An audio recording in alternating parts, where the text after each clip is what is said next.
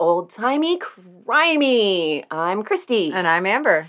And we are here this week with yet another bonkers historical true crime case, and then some more true crime, and then some more true crime. There's all the true crime. There is a great amount of crime in this particular case. There is.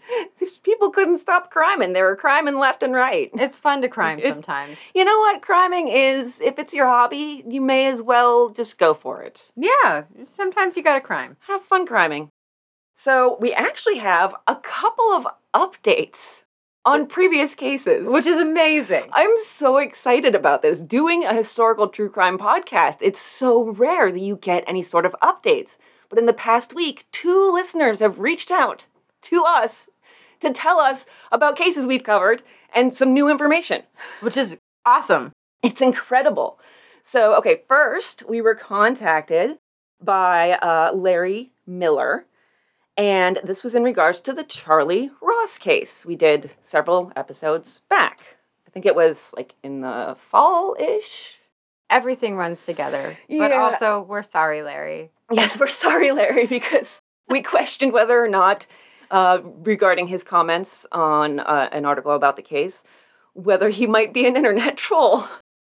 And he reached out to say, Hi, not a troll and he is not a troll. he, is, he, is a real person and not messing with us at all. No. So thank you, Larry, and we're sorry. Yes, but he enjoyed the troll comment. He said he and his wife both laughed at it. So he reached out because he had commented about, if you recall in the Charlie Ross case, there was a man whose name first was Nelson Miller, and then if I'm I'm I'm kind of going by the seat of my pants with recollections here, but he changed it to Gustav Blair, and then later claimed to be Charlie Ross, the young boy who had been kidnapped in 1874. And then there were some court battles about it, and they even, the court actually deemed him Charlie Ross because Charlie Ross's brother didn't show up to the trial, hearing whatever it was.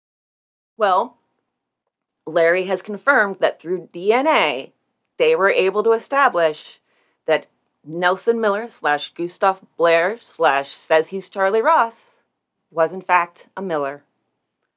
So not a Charlie Ross. Not a Charlie Ross. So thank you, Larry, for that amazing update. And if you want more information on that, they have a website that they've built, the family has. It's charleyross.com, C H A R L E Y R O S S. And the link will be in the show notes and will hopefully work.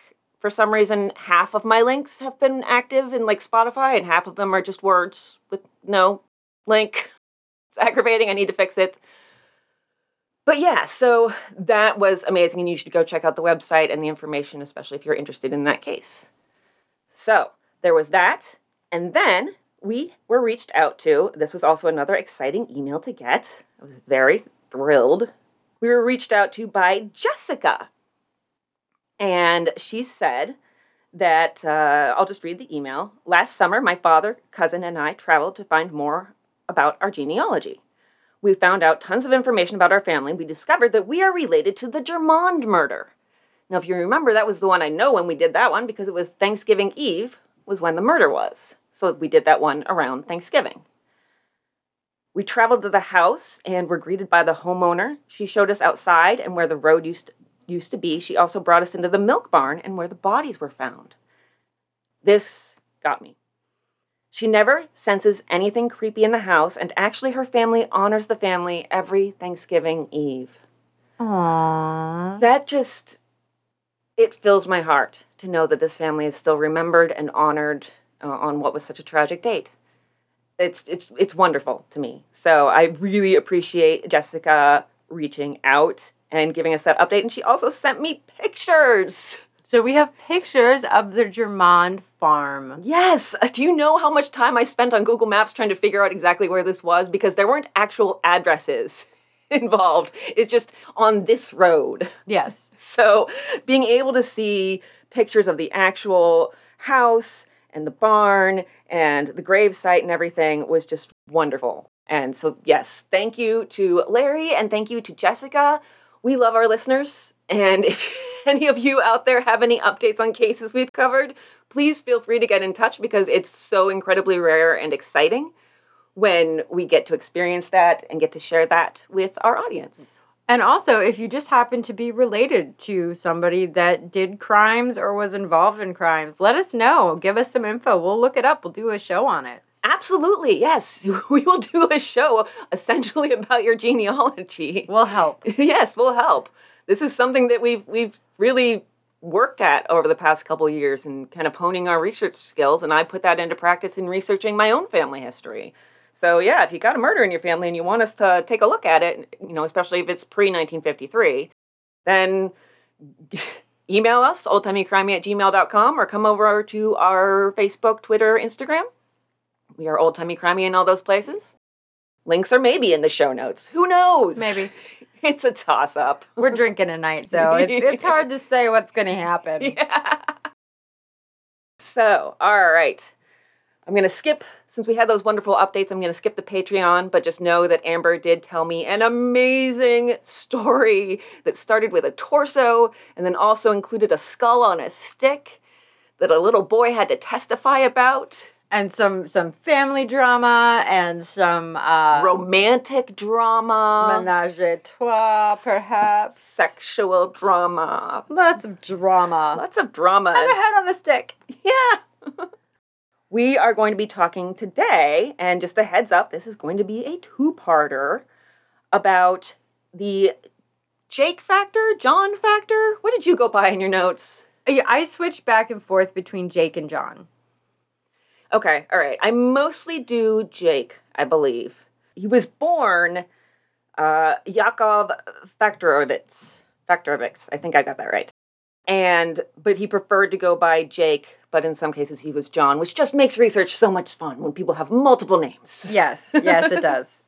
so yes, he was born on October 8th, 1892.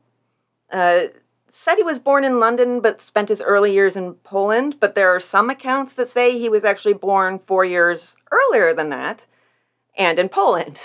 So murky right from the start. Yeah, because according to him, I found an article saying that he was born in Hull, England, but then according to other sources, he was born in Poland. So and we don't have a lot of reasons to trust a word that comes out of his mouth. No, and, and we'll get into that. Yep, yep, we will.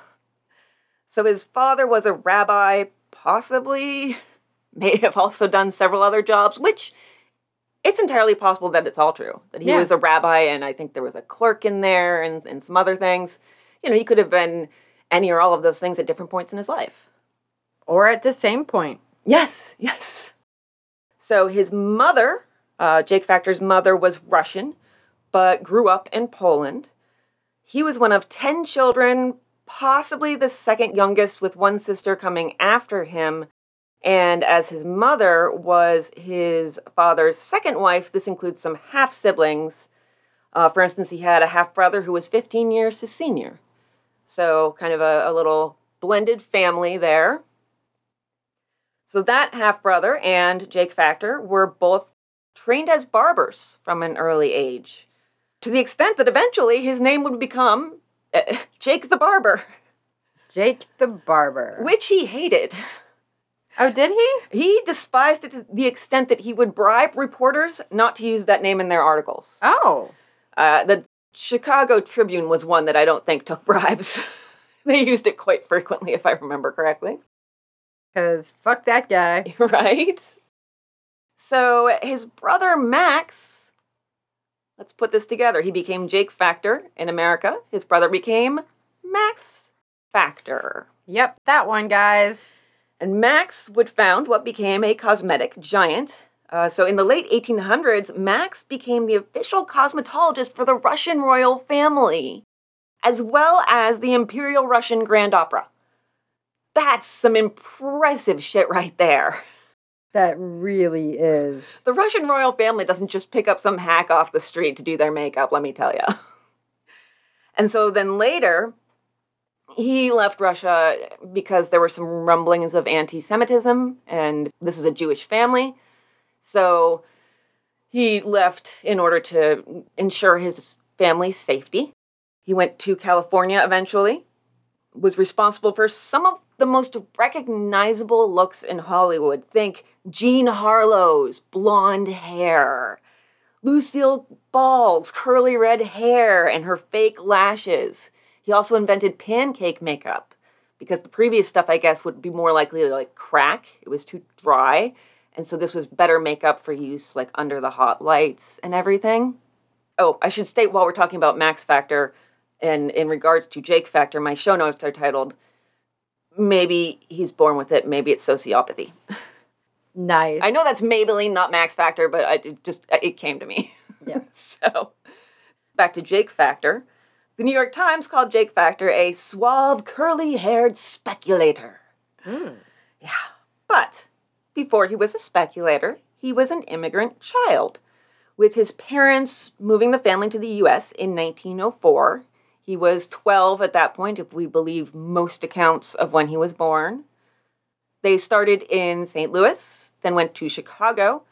So he spent his teen years in the Midwest. And Max, to kind of give an idea of how where the family stands in relation to each other geographically, he moved out to California in 1908.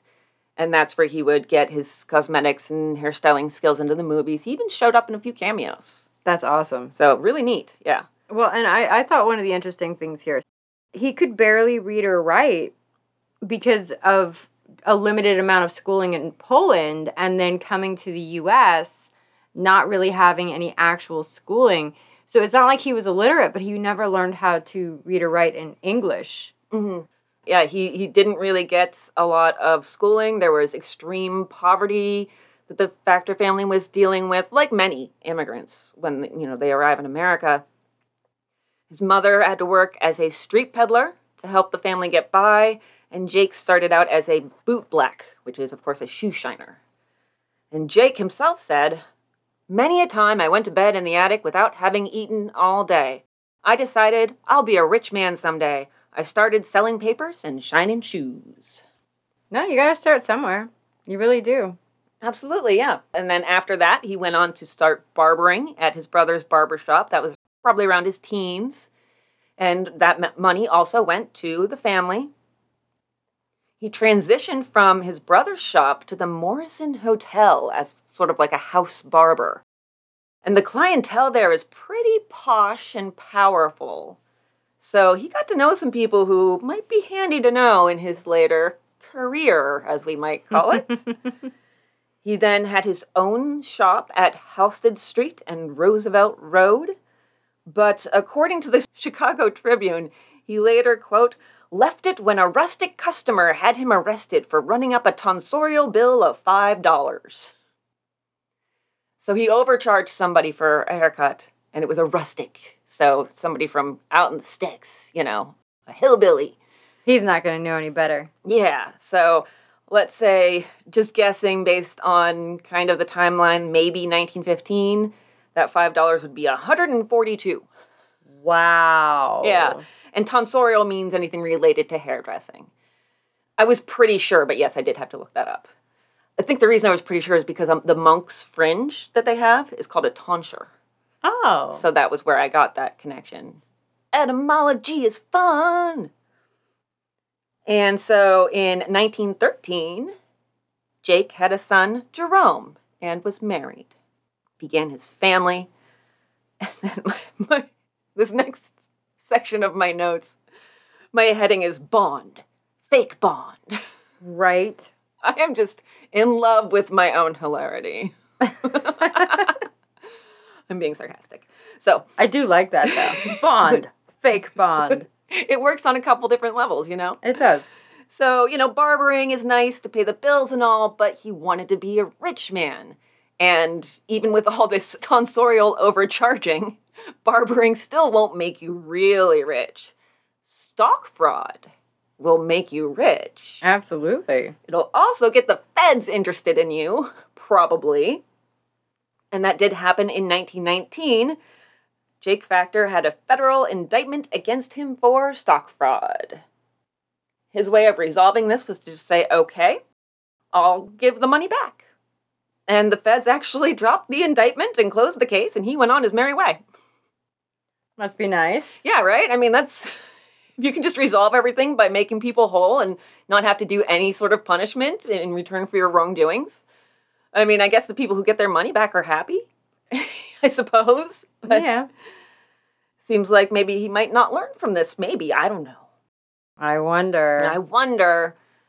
So, when he went on his merry way, he landed in Florida, it seems, where he decided, okay, so the stock fraud didn't really work out. Maybe I'll try some land fraud. So he sold what he called improved lots. I mean, maybe a lot being completely underwater is an improvement if you like swimming. As opposed to what? Yeah. Well, before it was swamp. Now it's just under the water. Yes. So, yes, there were more indictments coming up for those in 1922 and 1923, but once again, nothing came of those. And that kind of just fluttered away into the wind as far as newspaper coverage was concerned. Well, I mean, the, the people pressing charges probably were eaten by alligators, and that would help. There you go. Yeah, Yeah. sure. That's the answer. Solve the case. Solved it. All right, guys, it's been fun. Have a great day. Pack it up. He also committed some mail fraud somewhere. I'm not sure where he was at this point, but he picked up two indictments for that. Did some scams with some Canadian gold mine stock and also some Rhodesian stock scams. Rhodesian is uh, now Zimbabwe. And nothing ever came of indictments for those. Well, that was actually pretty interesting, the Rhodesia one. So I did I did find out a little bit about that one. This was almost ingenious. When he bought Broad Street Press, which was a conservative financial journal, then made the employees boost the Rhodesia copper and gold shares. Now he had bought these shares a few cents a thousand, and then everybody ran out to buy them. I think that's actually the uh, maybe I, maybe it was my mistake putting the Rhodesia thing in there then because I thought it was the timeline was then, but he might have he might have doubled down. on Oh, I wonder if he did Rhodesia twice. He might have done Rhodesia twice, yeah, because I had the, the, the Broad Street Press thing is, is I have like the 1926. Oh, okay. So um, he very well might have gone to dipped in that same well twice. Oh my. it would not surprise me at all. He's like, well, it worked before. He might have. Yeah, he might have just printed out a bunch of coupons and been like, "This isn't even real shit. Whatever. yeah, yeah. Let's just do it. We're gonna sell it. I made it myself.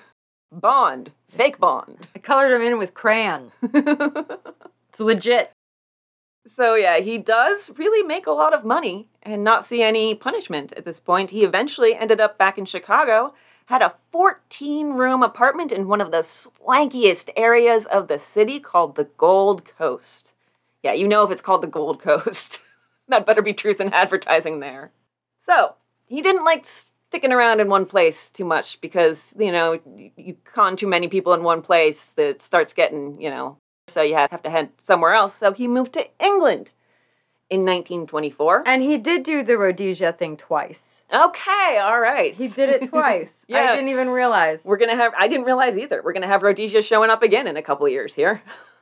So, at this point, it's 1924, and he got big into penny stocks. Now he had he established what's known as a boiler room operation, where it's basically kind of like high pressure sales on cold called clients, and it usually involves uh, investments that are on the more questionable side. Everything that came away from this man was questionable. That is very true. Yes. He was the first Nigerian prince. He was, yes. So, how this worked was he sold a stock where you only had to invest as little as two pounds. That's about $170 uh, US today. But of course, you could invest more, that was just the minimum. And you would do that, and the stock would then return dividends of 7 to 12%. So, for reference, uh, let's say the current dividend for stock in Lowe's Home Improvement uh, is 1.10%. There are some stocks with big dividends. There's a real estate investment trust called Chimera Investment Corp, which definitely sounds like a scam, but is real. At least I hope because I put in an order for shares after seeing how big the dividends are. Chimera definitely sounds like uh, not real. that definitely sounds like a fly by night operation, but fingers crossed it's not. They currently have a dividend of 9.1%. But that's as far as I know. I'm not an expert in stocks. I dabble here and there. that's considered a rarity as far as, you know, re- returns of dividends are concerned. Nice. So a really a, a pretty good return. So to get a good start, Factor did pay out some dividends at first. what that did was increased word of mouth about the quality of this investment and how happy people were with it, which brought more investors to him. So then he started really raking it in, and my understanding is that he just took the money. Didn't even invest it in anything, just took the money, skipped town, and headed to France with about 500,000 or 41 million today. Wow. He wanted to be a rich man. He was a rich man. Wow.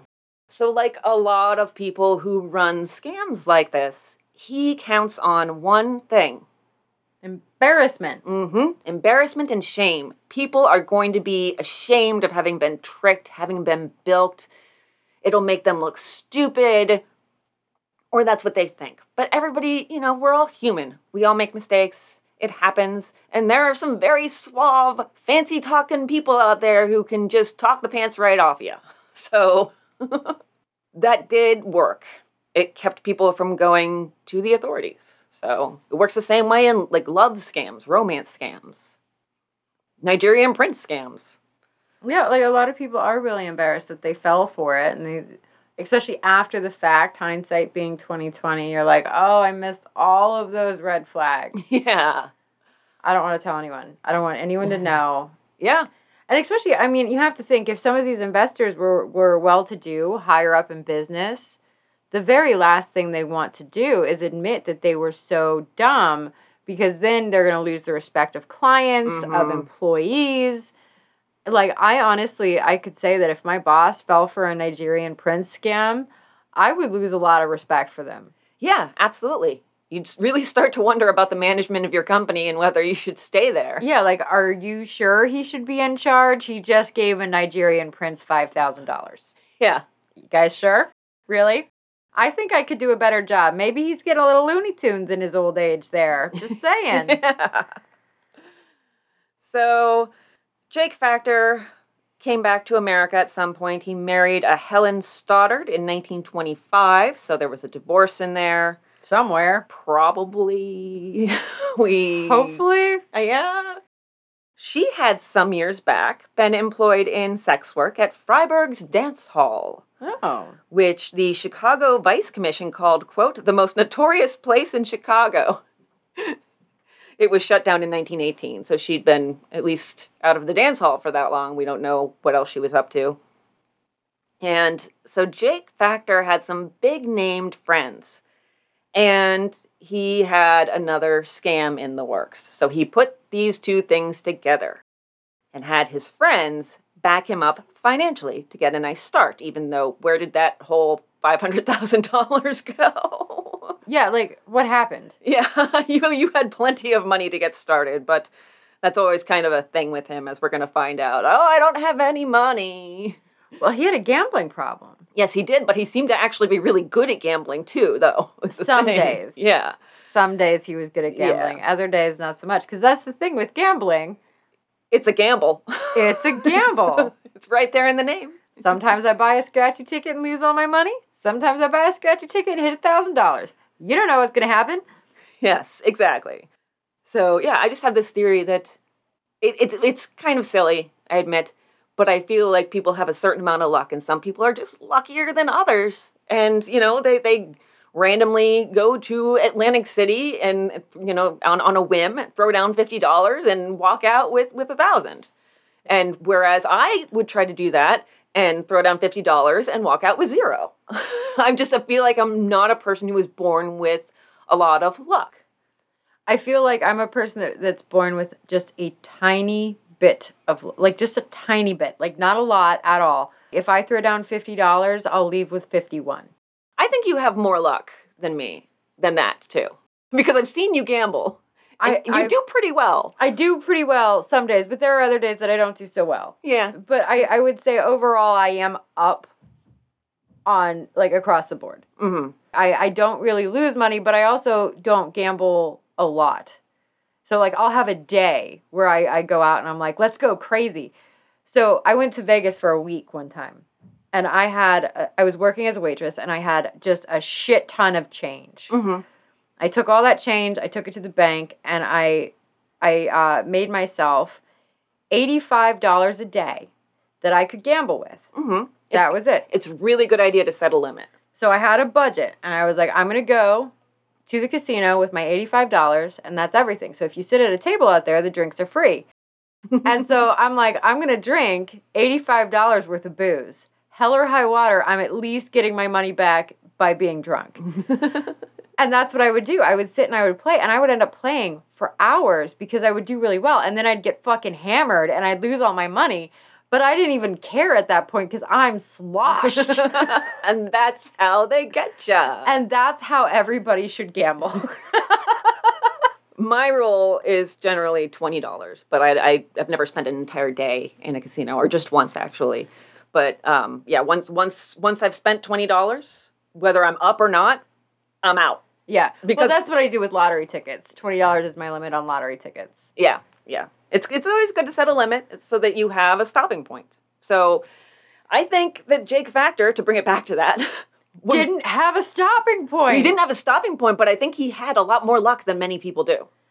It, you know, luck runs out eventually, but I think he was born with a lot more luck than most. he was because honestly, by now somebody probably should have broken his legs. So I, I do, Yeah. I do think you're right. Maybe he's lucky. Maybe he's just a little bit smart.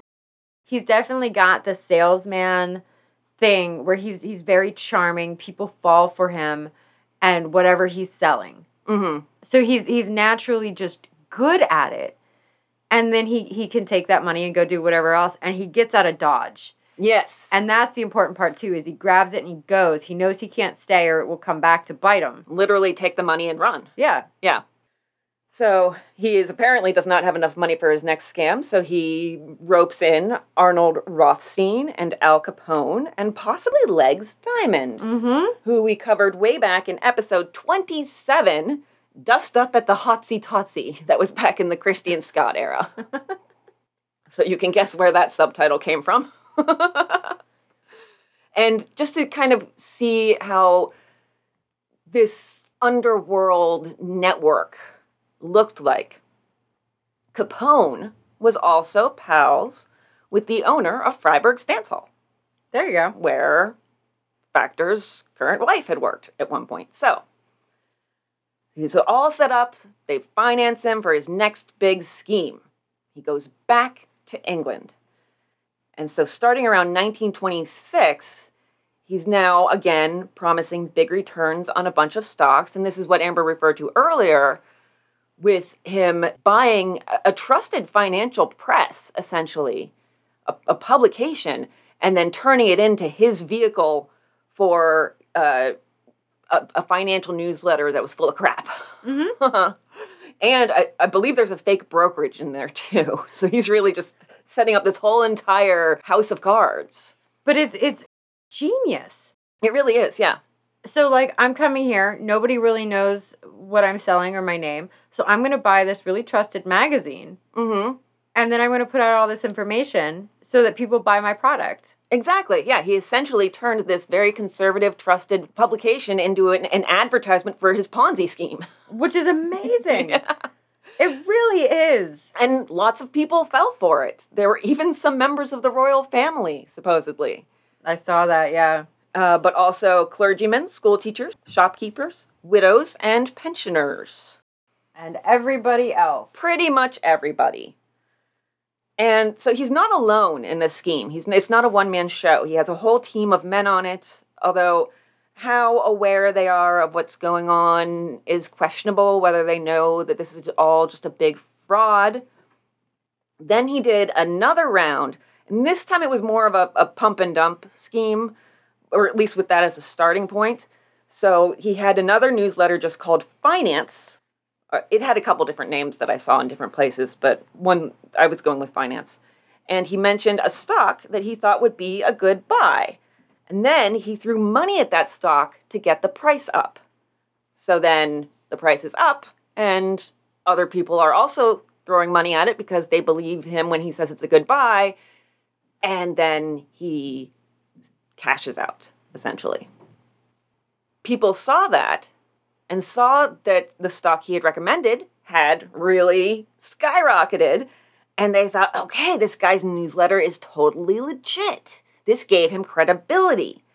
So when he had some more stocks to sell them, called Vulcan Copper Mines Limited, and uh, also Asbestos and Trusts Holding Limited.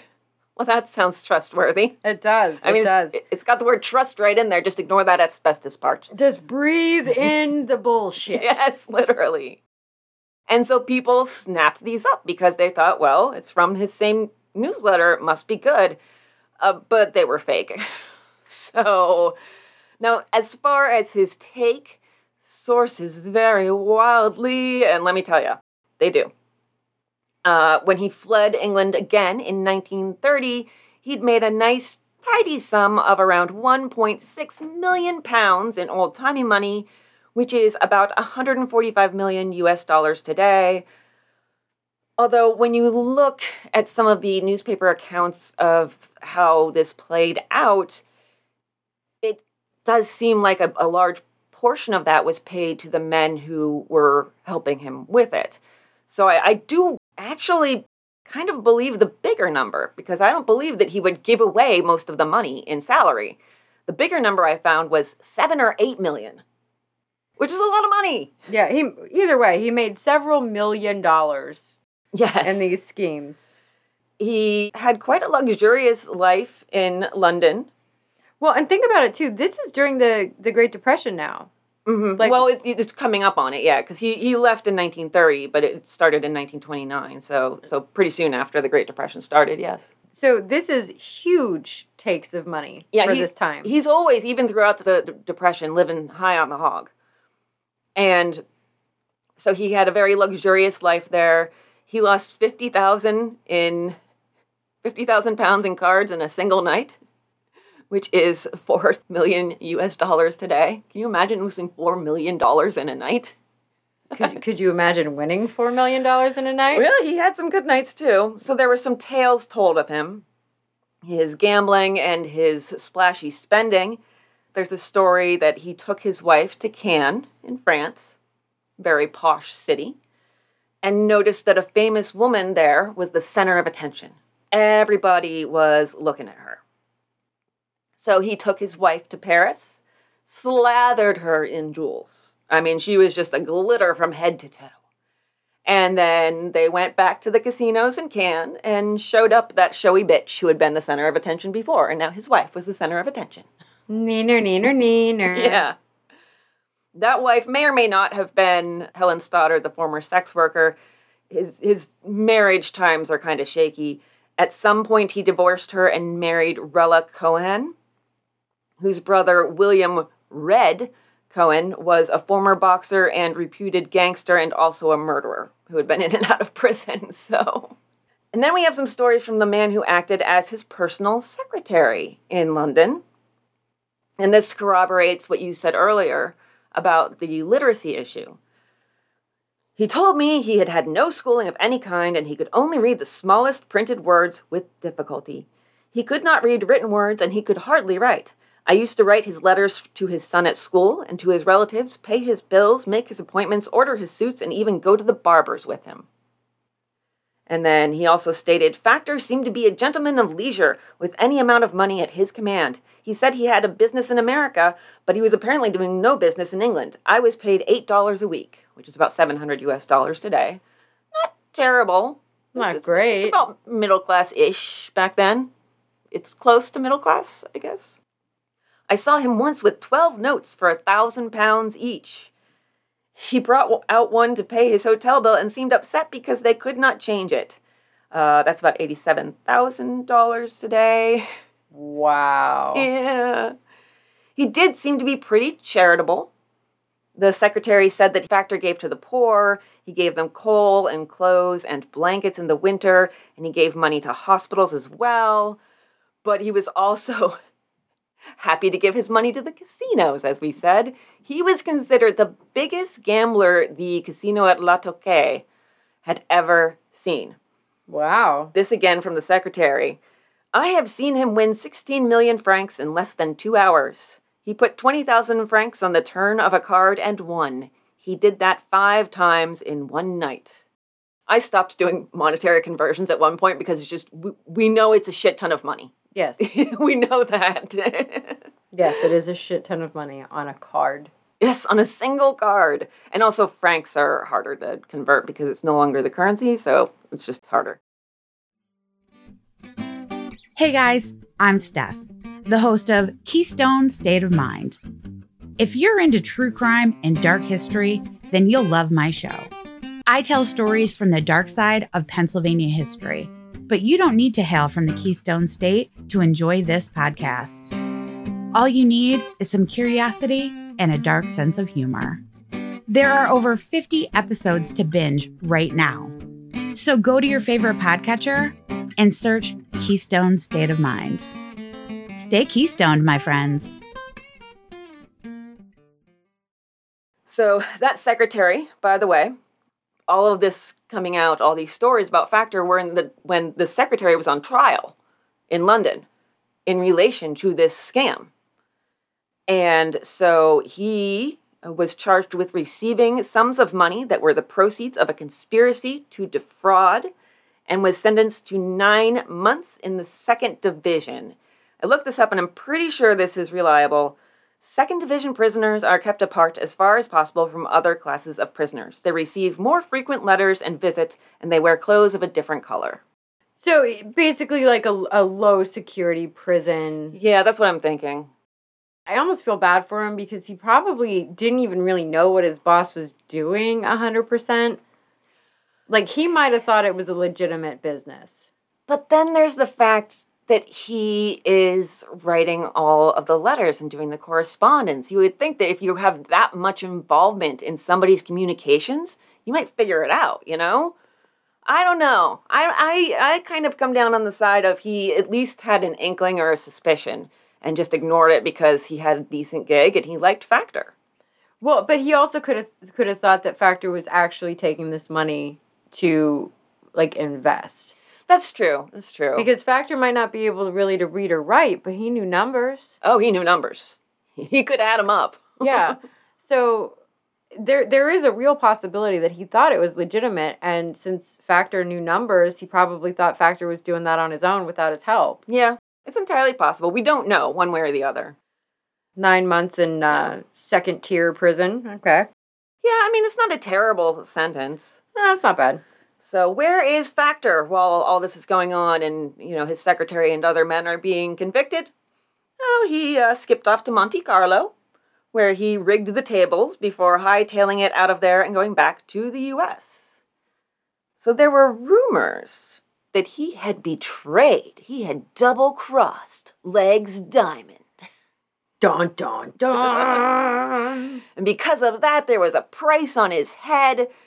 But he wouldn't have to really worry too much about that for very long because Legs Diamond died in December 1931. Meanwhile, like I said, his co conspirators back in England are getting busted, and there is a trial in which he's named and tried in absentia. Oddly, I can't couldn't find very much about that in the papers. There were really a lot of details about this personal secretary's trial, yeah. and nothing about the trial of Jake Factor in absentia. Well, cuz nobody showed up. Well, true, yeah.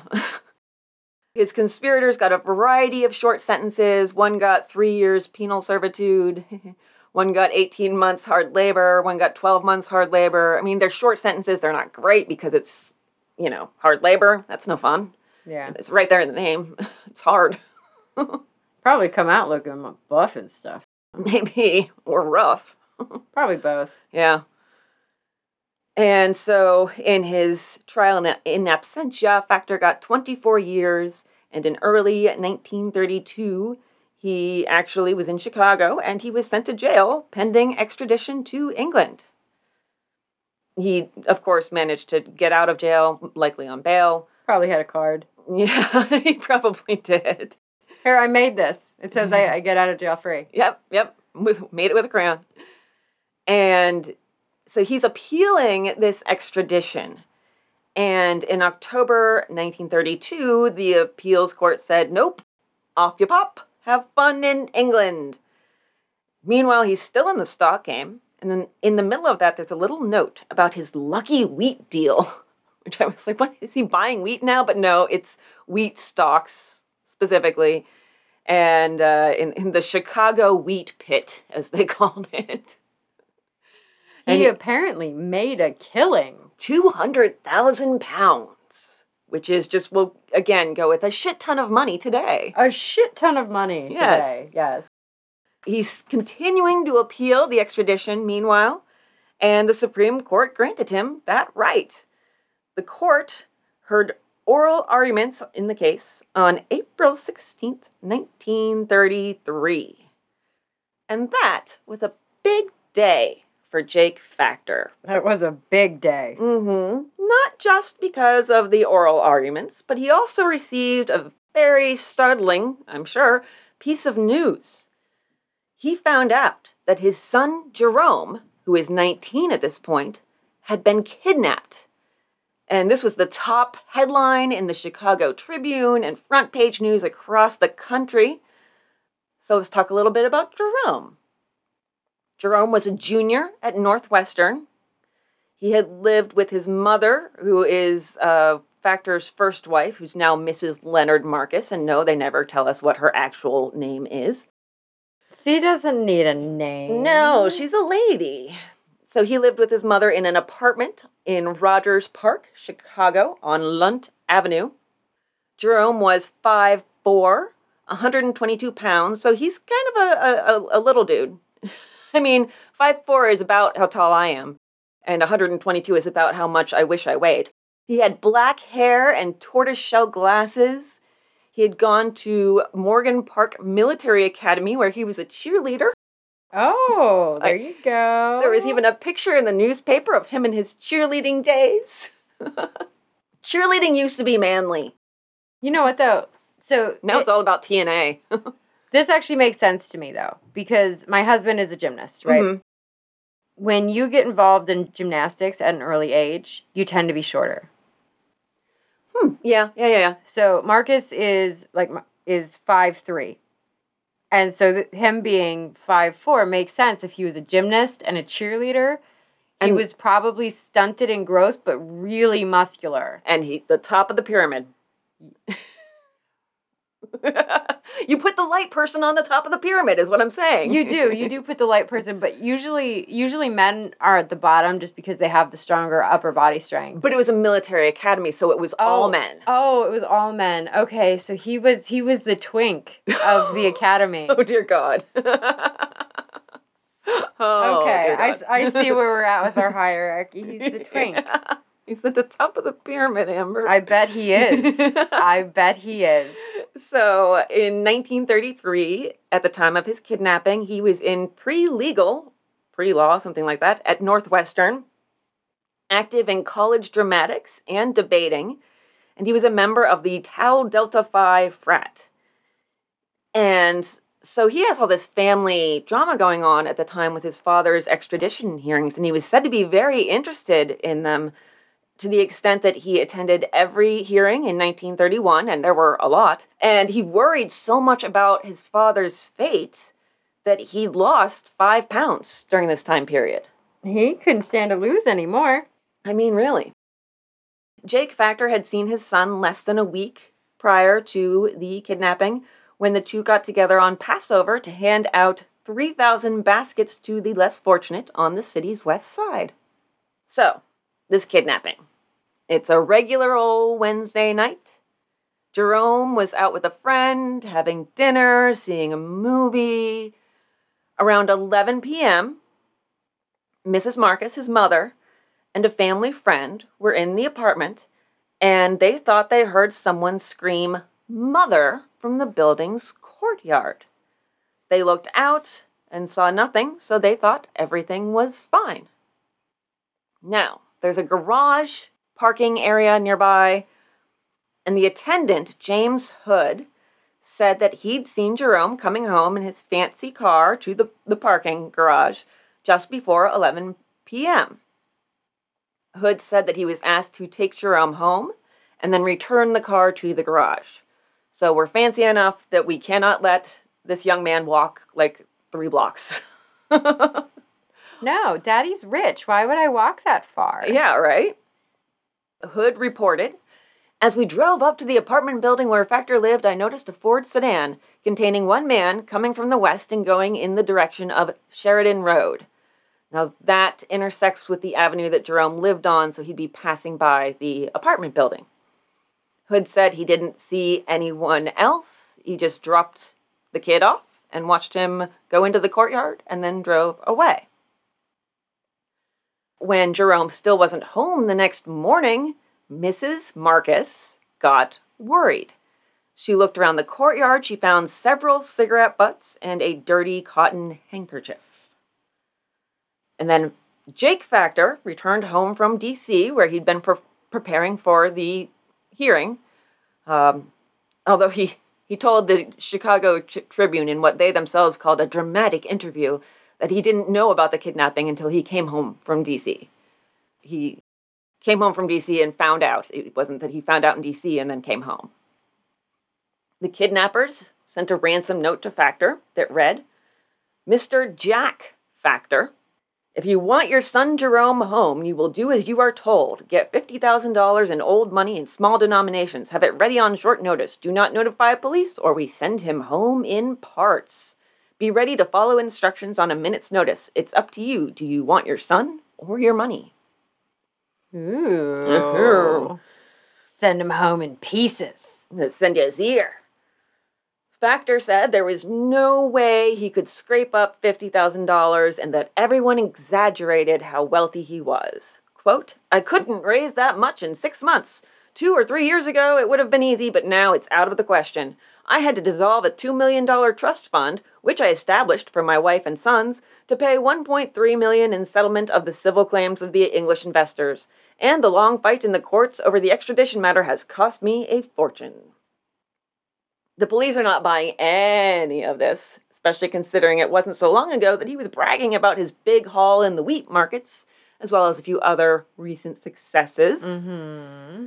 Factor also said he'd never gotten any threats, but the paper had a source report that a private investigator had been hired in 1929 to watch Factor's other son, Alvin, who was three at the time. You know, you don't just randomly hire a private investigator if you don't have any suspicions, if nobody's said, you know, I'm going to come after you or your family. Also, he's pissed enough people off. Yeah, well, he's pissed enough people off. And also, we've done several cases of these kidnappings around this era. This was really the kidnapping era. yeah, literally, one of my sources was all about kidnappings in this specific year. Yeah. yeah. Yeah. Because this was the time to, like, what a time to be alive. What a time to kidnap people. And it makes sense that he put protection on his three year old, thinking that that would be the target. It's the obvious target because three, you're not going to be able to really protect yourself. You're not going to, I don't know, be driving your own vehicle. And I feel like a 19 year old would be a lot harder to kidnap, or should be. Yeah, agreed. Maybe he should have got him into wrestling and not cheerleading. well, the thing is, is that the story changed in the press. It started off with there have been no threats, and then it became well, a PI was hired for Alvin, and then it became there were so many threats recently that Factor was planning to pull Jerome out of school. There you go. So this story was constantly shifting, and so it's hard to know what was really true. So now the Chicago police, the state attorney's office, and the Bureau of Investigation, which will, of course, one day become the FBI, were all involved. If you remember the Lindbergh baby case, that had made it a federal crime to send an extortion letter through the mail. So now we've got the feds all up in here, too. Mail fraud. Mail fraud. Mail. Fake mail. Mail. Fake mail. And so the cops, according to the Tribune, were like, hey, you know your gangster brother in law? Well, maybe we can just use him as a go between, which doesn't seem like maybe they're taking it seriously. Or maybe they are, though, because really, if they think that maybe he's behind it, getting a murderer on your side is probably a good move. Maybe. Yeah, yeah. If fucking Red Cohen shows up with the Mm. ransom money, I don't think they're gonna fuck around and hand him an ear. yeah. They're gonna give him the boy. Yeah, they are. Yeah. Jake Factor got a call from his son in the next few days, and Jerome said he was being pretty well, but hey, you know, could you, uh, you know, pay the kidnappers that 50K pretty please? That'd be super, Dad. yeah, post haste. There were theories that this was just for ransom, plain and simple, or that there was still some revenge coming for his betraying Legs Diamond and not giving him his cut, even though, again, Legs Diamond had been dead for two years at this point almost. He- He still had some loyal followers, perhaps. Yeah, yeah, yeah. Maybe it was like Elvis where people thought that he was still around. He faked his own death. Show me a body. They're still looking for Jimmy Hoffa. Yeah. Factor said, I think this job was pulled by somebody who knows me and the family. It's a local gang. He thought that, he said, because if it were an organized syndicate, they would have gone about the ransom negotiations and such in a much more professional manner. He felt that this was not the high quality work we expect from a syndicate. Oh, yes. Low quality policemanship. Yes. Shocking for this time. No, the high quality, low quality uh, ransom Oh. demands. so, but yes, low quality police work is also in the offing. He did make attempts to pay the ransom. Speaking of low quality, he always failed miserably for some reason, including one time when he was out with a cop, a lieutenant on the force who was a family friend, and they were shot at right when they thought they'd spotted the kidnapper's car.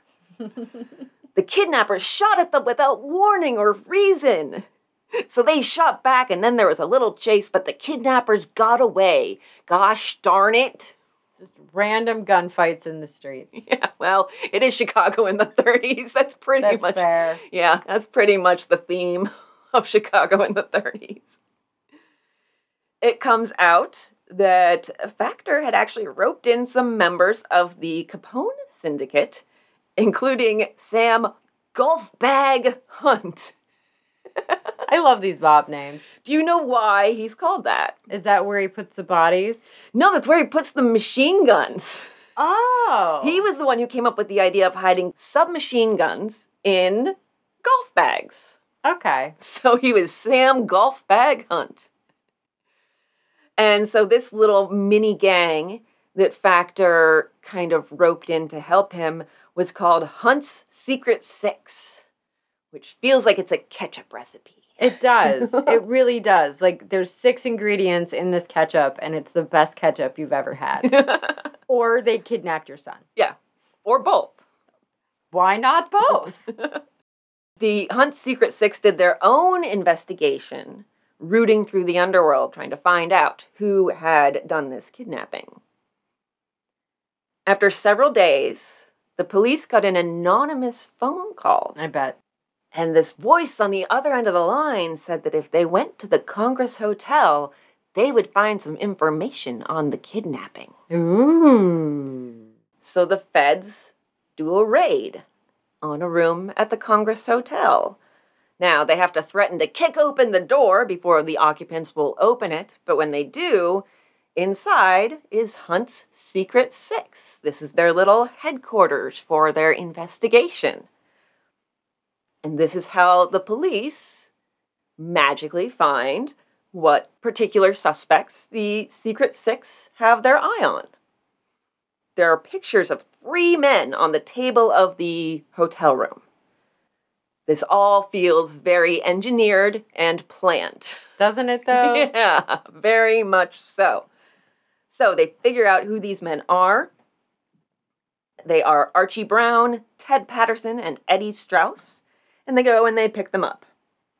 And it appears that they took these three suspected kidnappers and they had also arrested the six gangsters. And they put them all together Oh, that's a good plan. Yeah. for what is called an unofficial investigation in a single cell. They give the gangsters an hour or so with these suspected kidnappers. But yeah, okay, so the Secret Six are in with these three suspected kidnappers. Mm-hmm. And they have an hour to conduct an unofficial investigation. Exactly. I love it. Mm-hmm. I love it. It's all very on the up and up. All right, guys, we're just going to take our lunch break. We're going to be gone for about 58 minutes. Make sure in 58 minutes everything is calm, okay? We'll see you then. Yeah, gonna go get a sandwich. Right? After that, they release the gangsters with a disorderly conduct charge and a small fine. Which I just love. Jerome's mother and the doorman of another building both identify these three suspected kidnappers. Jerome's mother said she'd seen them hanging out in a car in front of the building two nights in a row before the kidnapping.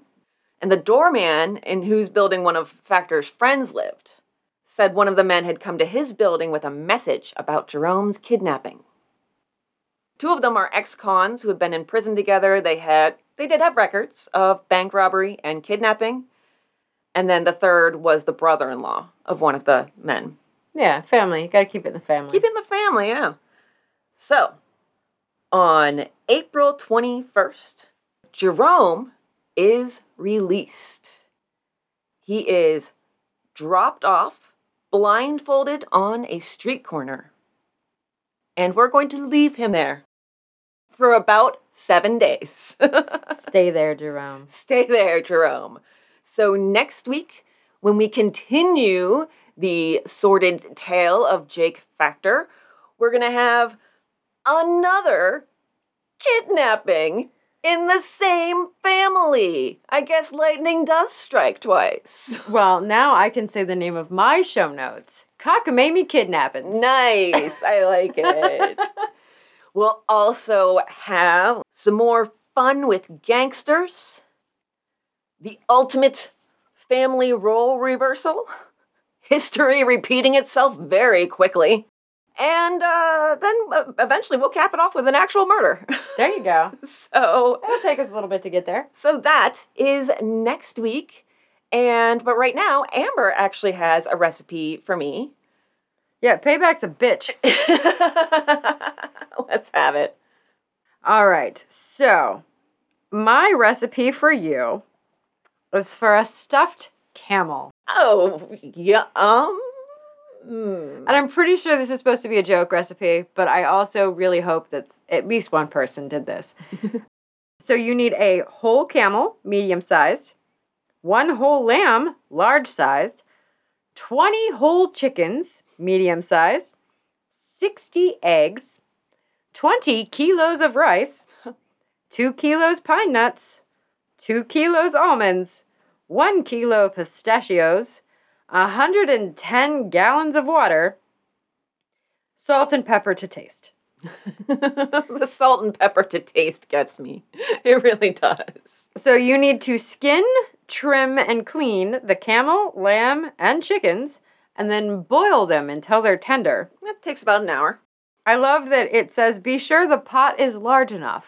I mean, yes, but also where do Yeah. you get it? I I don't know. I mean, A, I don't know where to get a camel, but also I don't know where to get a pot big enough to boil a camel in. So, A whole camel and a lamb and 20 chickens. yes. That's a very large pot. Uh, and then you cook the rice until fluffed. You fry the nuts until brown, which is a funny sentence. and you mix the brown nuts with rice. Hard boil all 60 eggs and peel them. That's a lot of hard boiled eggs. That oh, can you is- imagine the stench? Uh huh. And then you stuff the chickens with the eggs and rice. There is something so horrible about stuffing chickens with their young. I just They're hard boiled young, yes. they're hard boiled young. It is disturbing. And then you stuff the lamb with five of the chickens and some more rice. You stuff the camel with the lamb and more rice, and then broil in a large oven. Spread the remaining rice on, t- on a large tray and place the camel on top. And then decorate with the remaining stuffed chickens. Oh yes, we're gonna decorate with stuffed chickens. That's what we're gonna do. That's what I'm gonna do at my next party. I'm just gonna decorate the whole house with stuffed chickens. Yep, and this will serve between 80 and 100. So, that is your recipe of the day for stuffed camel. Having it at my next party. There you go. Just gotta find a camel and um A really big pot. gigantic pot. I mean, Yes. even the it, like Potato Fest, the guy with the big tureen of potato soup would definitely not fit a whole medium-sized camel, or it would fit maybe its rump. I just that's a lot of stuffing things and other things. Yeah, it is. Yes, it's definitely an interesting uh, recipe. I, I I do agree that it has to be a joke, but I also do agree that I hope somebody tried it. so, all right, don't forget about our Patreon, Patreon.com/slash Old Timey Crimey. Link is maybe in the show notes. More things to untangle, and we already talked about the social media. Uh, you can put us on a Spotify playlist along with some of your other favorite true crime episodes and share that on our social media. You can also now rate us on Spotify. So go over there and give us that five stars, you know, if, if you want. I'm not going to put a gun to your head and kidnap you. Not yet. We also have over on Goodpods a tip jar, and there's our PayPal. Uh, you can, over at PayPal, use the email address oldtimeycrimey at gmail.com, and that will also get you a shout out on the show.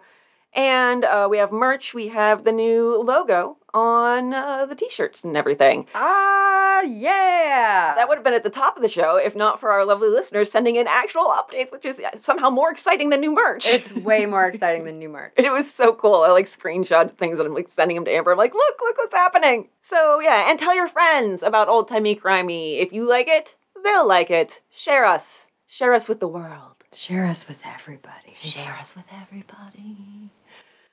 You made it sexy and I made it creepy. Is what just happened there. Well, pe anyone that knows me knows that my sexy is sometimes creepy.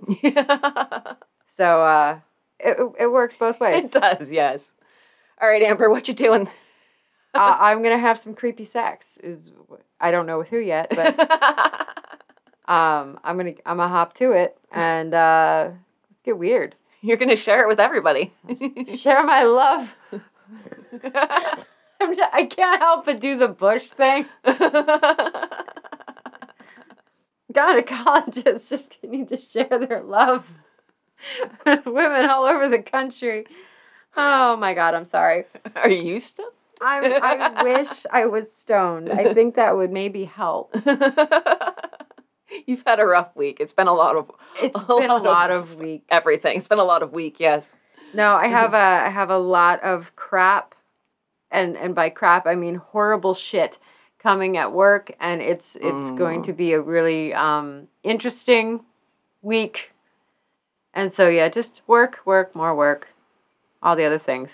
But yeah, but then we're gonna have a white elephant party here, which is exciting, and I have some really weird presents. I have really weird presents too. We always, it's always awesome to see what the gang uh, comes up with for White Elephant. We're a bunch of sick fuckers. it's there's been some really amazing shit and some really, really, really ridiculous shit. Oh, it's, it's awesome. Uh, yes. Still, my favorite remains when Yuri gave. Uh, I, I was the one who opened this, and Oh, that was amazing. of course we put a, a limit. I think back then it was twenty dollars, and he bought like eighteen dollars worth of bubble wrap, a long roll of it. So I'm just unrolling and unrolling and unrolling this bubble wrap, and when I get to the end, inside is a pen.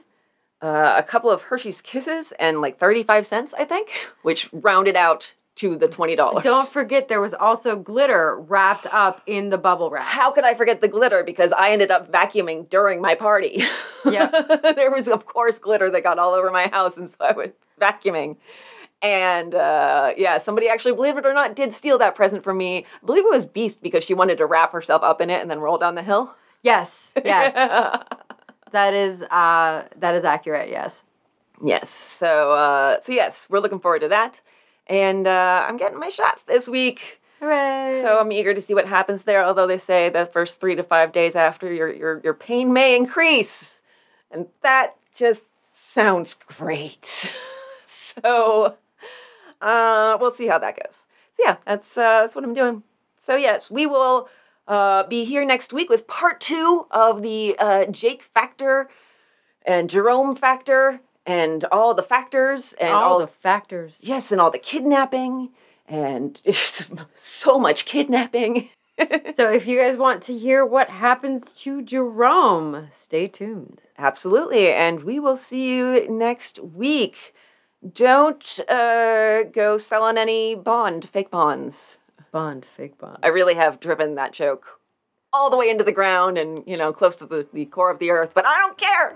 Bye. Bye. My sources are The Kidnap Years, the astonishing true history of the forgotten kidnapping epidemic that shook Depression era America by David Stout. John Tuohy on My Family Business and also on Roger Touhy Gangster.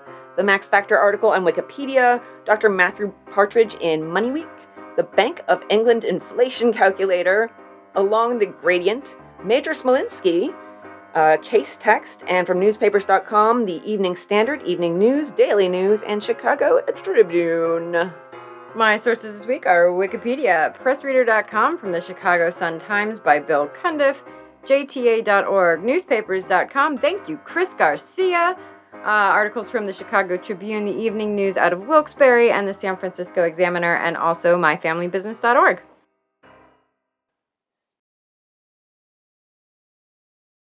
If you remember, it's getting to that point. it's, it's the blah, blah, blah point. Well, that's fine. I'm going to open my other coffee. Okay, there you go.